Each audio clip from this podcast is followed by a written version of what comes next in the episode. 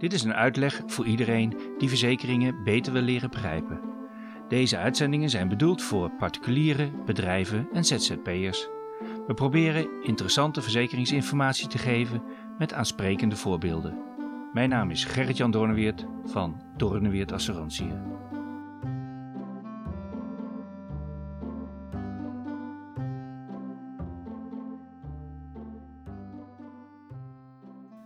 We praten bij bedrijfsaansprakelijkheid over de aansprakelijkheid die een ondernemer heeft als er schade wordt veroorzaakt door uw bedrijf of door uw werknemers. Dat kan zijn materiële schade, iets wordt kapot gemaakt, of een letselschade aan een persoon. Zo'n bedrijfsaansprakelijkheidsverzekering wordt ook wel aansprakelijkheidsverzekering voor bedrijven genoemd, afgekort AVB. Het is interessant om nog even te zeggen wat bedrijfsaansprakelijkheid niet is. Het is niet de aansprakelijkheid die er is als werkgever voor de schade die werknemers zelf kunnen hebben tijdens werktijd. Dat heet werknemersaansprakelijkheid. Het is ook niet de aansprakelijkheid die kan ontstaan doordat u een fout maakt richting uw opdrachtgever. Dat is de zogenaamde vermogensschade, oftewel beroepsaansprakelijkheid. En natuurlijk valt de aansprakelijkheid van de bestuurder van een bedrijf er ook niet onder. Die moeten maar voor zichzelf zorgen. En dat gebeurt via een bestuurdersaansprakelijkheid. Het is ook geen productaansprakelijkheid. Bijvoorbeeld als u een product koopt in China en hier veroorzaakt dat product bij uw klant letselschade, dan is dat dus productaansprakelijkheid. En als laatste het is ook niet de aansprakelijkheid als eigenaar van een motorvoertuig, want dat is de wettelijke aansprakelijkheid verzekerd op een autoverzekering.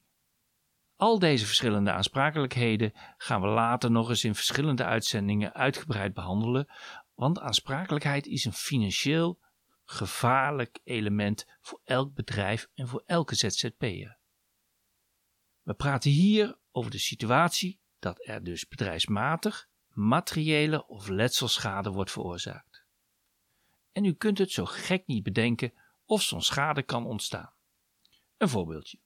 U stapt op de fiets om even een pakketje weg te brengen. Een Amerikaanse toerist stapt net uit de bus en u rijdt deze aan met een forse letselschade tot gevolg.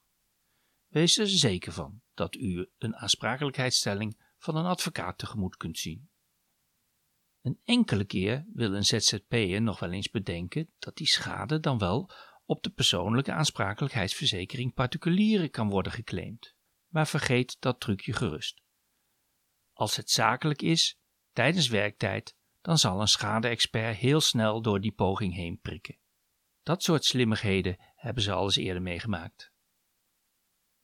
Schadeclaims kunnen op allerlei wijzen naar u toe komen.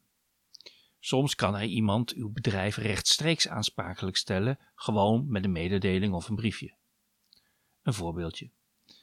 Bij ons bleek onderaan een tafel een klein spijkertje te zitten die de broek van een pak van een klant beschadigde. Het was heel onplezierig en duidelijk onze schuld. Het was immers ons bureau. Ik vroeg hem om ons bedrijf aansprakelijk te stellen en de nota er gelijk bij te voegen. Ik heb de relatie direct betaald en een nota later ingediend bij de verzekeringsmaatschappij en die betaalde daarna weer aan ons uit. Dus zo'n schadeclaim kan een ander persoon of bedrijf dus rechtstreeks verhalen op een bedrijf. Vaak is verstandig zo'n aansprakelijkheidsstelling eerst naar de verzekeraar te sturen om het inhoudelijk te laten beoordelen. Aansprakelijkheid is namelijk een juridisch mijnenveld, dus accepteer niet zonder overleg een aansprakelijkheidsclaim. Maar soms komt de schade op een andere wijze naar u toe. Laat mij een simpel voorbeeld geven. Paula, sluit jij het kantoor even af? Ze doet dat netjes, maar vergeet het koffiezetapparaat. De volgende dag is het kantoor afgebrand. Dat is nog niet zo heel erg, maar het pand ernaast is ook beschadigd. Met groot enthousiasme heeft het brandweer beide panden aan weerszijden nat gehouden. Die verzekeraars betalen hun klanten natuurlijk netjes de schade, maar sturen daarna de rekening direct naar uw bedrijf door. of u even een paar honderdduizend euro wilt betalen. Dat heet regres. Regres is een term die we veel voorkomen bij het aansprakelijkheidsrisico. Regres is het recht om terug te kunnen vorderen wat u voor een andere partij aan kosten heeft betaald. Oftewel, bij regres haalt iemand anders de schadevergoeding op. Niet alleen verzekeringsmaatschappijen doen dat, maar ook werkgevers kunnen gebruik maken van dat regresrecht. Nou, nog een voorbeeld om dat laatste even goed duidelijk te maken. Stel, u veroorzaakt tijdens uw werk letselschade aan iemand. Dat kan met de fiets, maar ook op heel veel andere manieren. En die persoon heeft een betaalde baan ergens. Dan kan die werknemer niet werken en moet de werkgever het loon door blijven betalen. Een vervanger inhuren, reïntegratie regelen en misschien de werkplek aanpassen en later een hogere premie gaan betalen voor de ziekteverzuimpolis van de werknemer. Die werkgever zal zich dan zeker bij u gaan melden voor een schadevergoeding. Uiteraard allemaal nog los van een mogelijke claim van de desbetreffende werknemer. U zal die schadeclaim dan kunnen doorsturen aan de verzekeraar van uw bedrijfsaansprakelijkheidsverzekering. Is die schade gebeurd met een motorvoertuig, dan kunt u uiteraard terecht bij de verzekeraar van die auto. Dat klinkt allemaal als een zeer zwaar risico en een grote kans, en dus een hoge premie, maar dat valt heel erg mee voor de meeste branches. Kijk, een dakdekker, die is al snel de pineut met duizenden euro's premie, maar een gewoon kantoorrisico voor een accountant komt vaak niet veel verder dan 150 euro per jaar. Er zit natuurlijk standaard een rechtsbijstandsdekking in die bedrijfsaansprakelijkheidsverzekering. Want als die verzekeraar ook maar even de kans ziet om de aansprakelijkheid te betwisten, dan zal die dat niet nalaten. Lees wel altijd even goed de verzekeringsvoorwaarden door. Vroeger waren die onleesbaar, maar inmiddels is dat best goed te doen. Vooral het eigen risico verschilt nogal sterk per verzekeringsmaatschappij. Deze verzekering, dus de bedrijfsaansprakelijkheidsverzekering, vind ik eigenlijk een no-brainer. Het zou een verplichte verzekering moeten zijn voor elk bedrijf.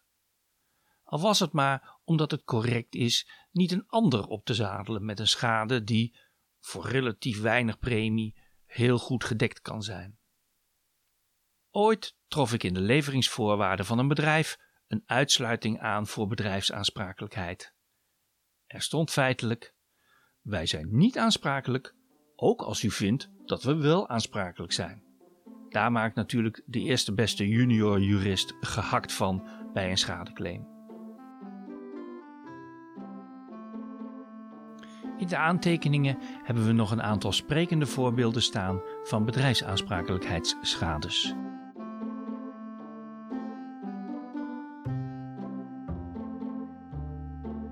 Bedankt voor het luisteren naar deze informatie. Wilt u reageren? Stuur dan even een e-mailtje naar doornweert.doornweert.nl of kijk op onze website. Doornweert Assurantie is een door het AFM geregistreerde pensioen-, inkomens- en schadeverzekeringsadviseur. Wij geven verzekeringsadvies en u kunt bij ons verzekeringen afsluiten en laten beheren.